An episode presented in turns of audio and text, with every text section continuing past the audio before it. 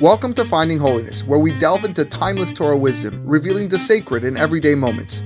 Join us on a journey to elevate your spirituality and discover holiness in every aspect of life. I'm your host, Rabbi David Kadosh, and together, let's embark on a path of spiritual exploration. I hope you enjoy this next episode.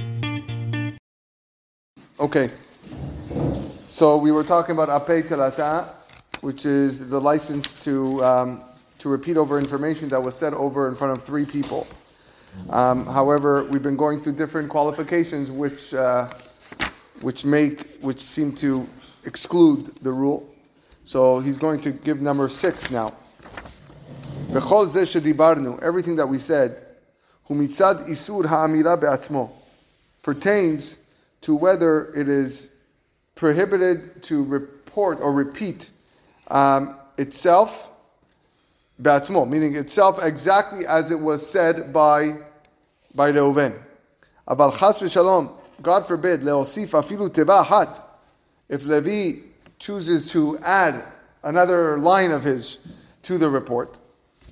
Or lehat'im et hadavar bifnei. Or to enhance the matter, to make it more mat'im for the listener.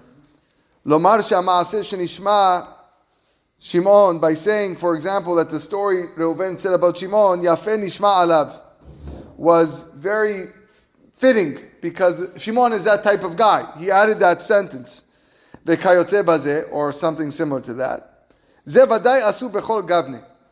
This is certainly forbidden in all circumstances. Because Levi is actually damaging Shimon, he's harming him with these added words. More than the uh, original report that uh, would have circulated on its own. Though, um, no, though there was already apet lata, this is making it worse. Ve'od, more than that,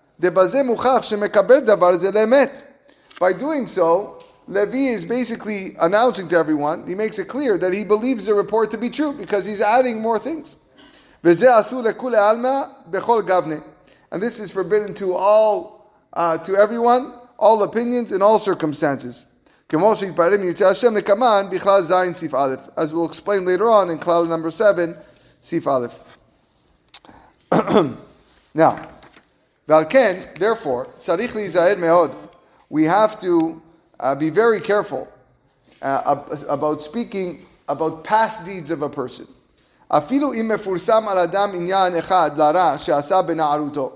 Even if it's known that Shimon did something when he was young, and it's well known. Uh, when he was young, this guy was the worst kid in class. This guy, when he was young, you know, oy, oy, oy, what he used to do on the streets. It's known. So long as that right now, he's behaving. If Shimon is behaving now, and he's, he's, he's well uh, uh, uh conducting himself properly, then you can't say, you can't talk about his past.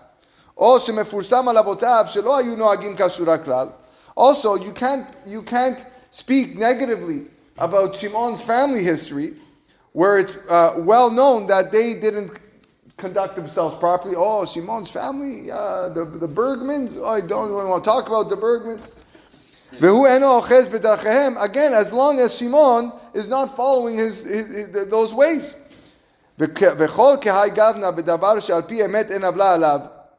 In all such cases where the, the matter of what of the wrongdoings of Shimon or his family does not reflect on what he's doing now, because now Shimon is a good guy.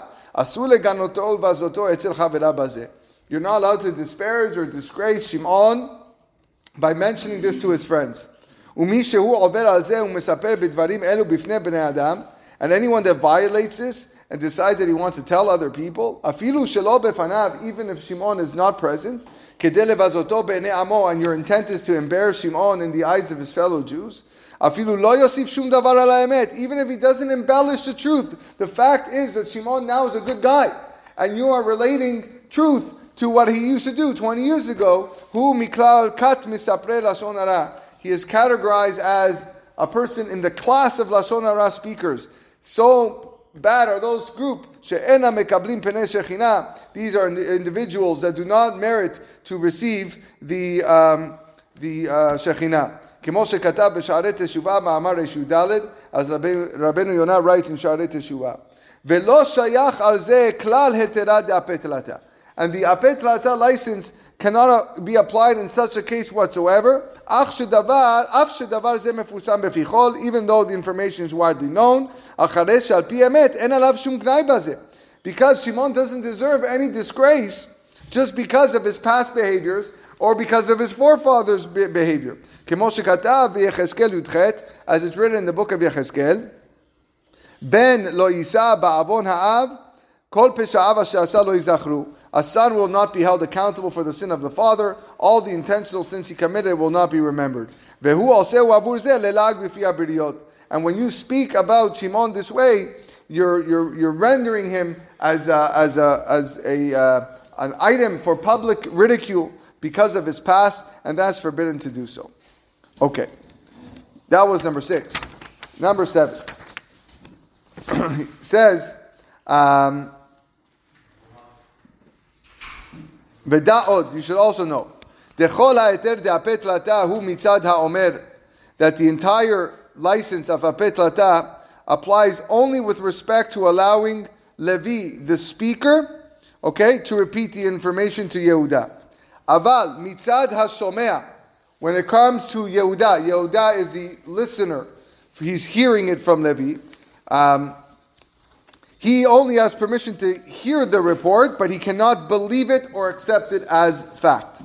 Dehainu imhu yodea et teva That is, if Levi knows that the nature of Yehuda, that immediately upon hearing what uh, this information about Shimon, he's going to accept this negative information. And it might well be that he would add other comments about Shimon. לאדם כזה אסור לומר שום רמז של גנאי על חברו בכל גבנה. It's forbidden for Levi under any circumstances to repeat um, to such a person even the slightest negative information about Shimon. And if Levi does do it, he will transgress the Averam of do not place a stumbling block in front of the blind. As we explained in the introduction at length with regards to this prohibition, ayin sham, see, uh, see over there. Okay, so again, although Levi heard the information that was said in presence of three people, which technically gives him permission to repeat it, by repeating to someone who's going to violate the law because he's going to believe the report as true and might embellish it, that, that is, uh, therefore, Levi is not allowed to repeat it.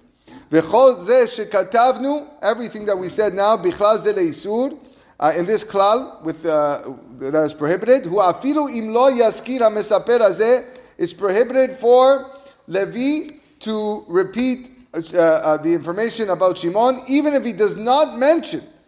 He doesn't mention the original speaker, which would be Reuven, in the presence of three listeners. So even if he just leaves Reuven out, it's still not, uh, it's still not allowed.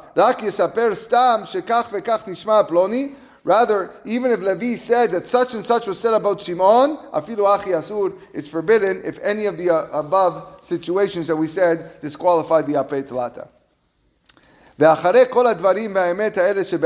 And therefore, um, he, he says the obvious here. After all these things that, all the qualifications of Apet Lata, he's going to say, after everything we learned, take note, my brother. Kama mikulazu. Distance yourself from this leniency. Don't even consider it a leniency. For there's hardly a case where it actually applies. And even if all the conditions were fulfilled, you would have to study more to see whether the halacha actually follows the lenient opinion of the Rambam, okay, who says, who, who explains that the, remember, it was only him out of the five who said that apeitlata means you just said it in front of three people. Because according to many authorities, there's no source for this leniency altogether in the Gemara. And like we wrote in, the, in Be'er Mayim Chaim, hasomer nafsho yirchak mizeh. Someone who is concerned about his spiritual welfare should distance himself from uh, relying on this on this uh, on this leniency. Okay. What, how the? How the let's let's go way back here. That's how he explained. Let's see where it is. Here it is. Rambam Hilchot Deot, Perak seven, Halacha Hey. Again, the uh, the the Ta'apet Lata is if Reuven said lashon hara about Shimon in the presence of three listeners, it is per- permitted for the listeners to repeat the lashon hara. Once three people heard the derogatory statement, it's deemed public knowledge and therefore can be repeated. So everything that he's been saying till now, all these laws, what he said in this last paragraph, is that assuming you're basing the that the apet lata is how the Rambam describes apet My question is, right? where does the Rambam get his source? Oh, I don't. Uh, that's how he. That's that's. that, that's how he gets. I don't. I don't know where he gets his source. But again, what he said over here, there's there's there's four other Rishonim, Tosafot, Rashbam, Rashi, Rabbeinu Yonah, who said that that's not even the meaning of apet That's lata. what I mean, that's why I'm So- asking. That's why I'm asking. Okay, but you can ask the same question about the other ones as well. Where do they get? Uh, you know, you know, how, it's how it's how you uh, how you define apet lata. Each one had their own the rishonim. That was their job to define. Uh, uh, you know uh, what, what, was said or what was written in, in the in the Gemara. Again, remember it's all based on the Gemara. The Gemara tells us in Baba Batra any matter stated.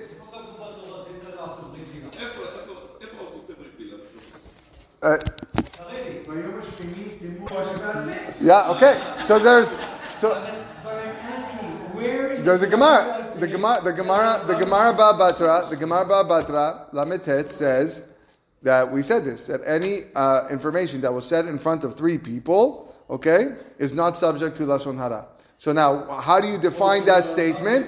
The Rambam says he, he takes it most literally, and others uh, uh, say no, not necessarily. Most literally, but he was following the the interpretation of the Rambam, and that's why he concludes that it could be that maybe uh, Allah is not like the Rambam, and, and therefore you should stay far, far, far away from this. Okay, we'll stop here, B'ezrat Hashem, and we'll continue tomorrow.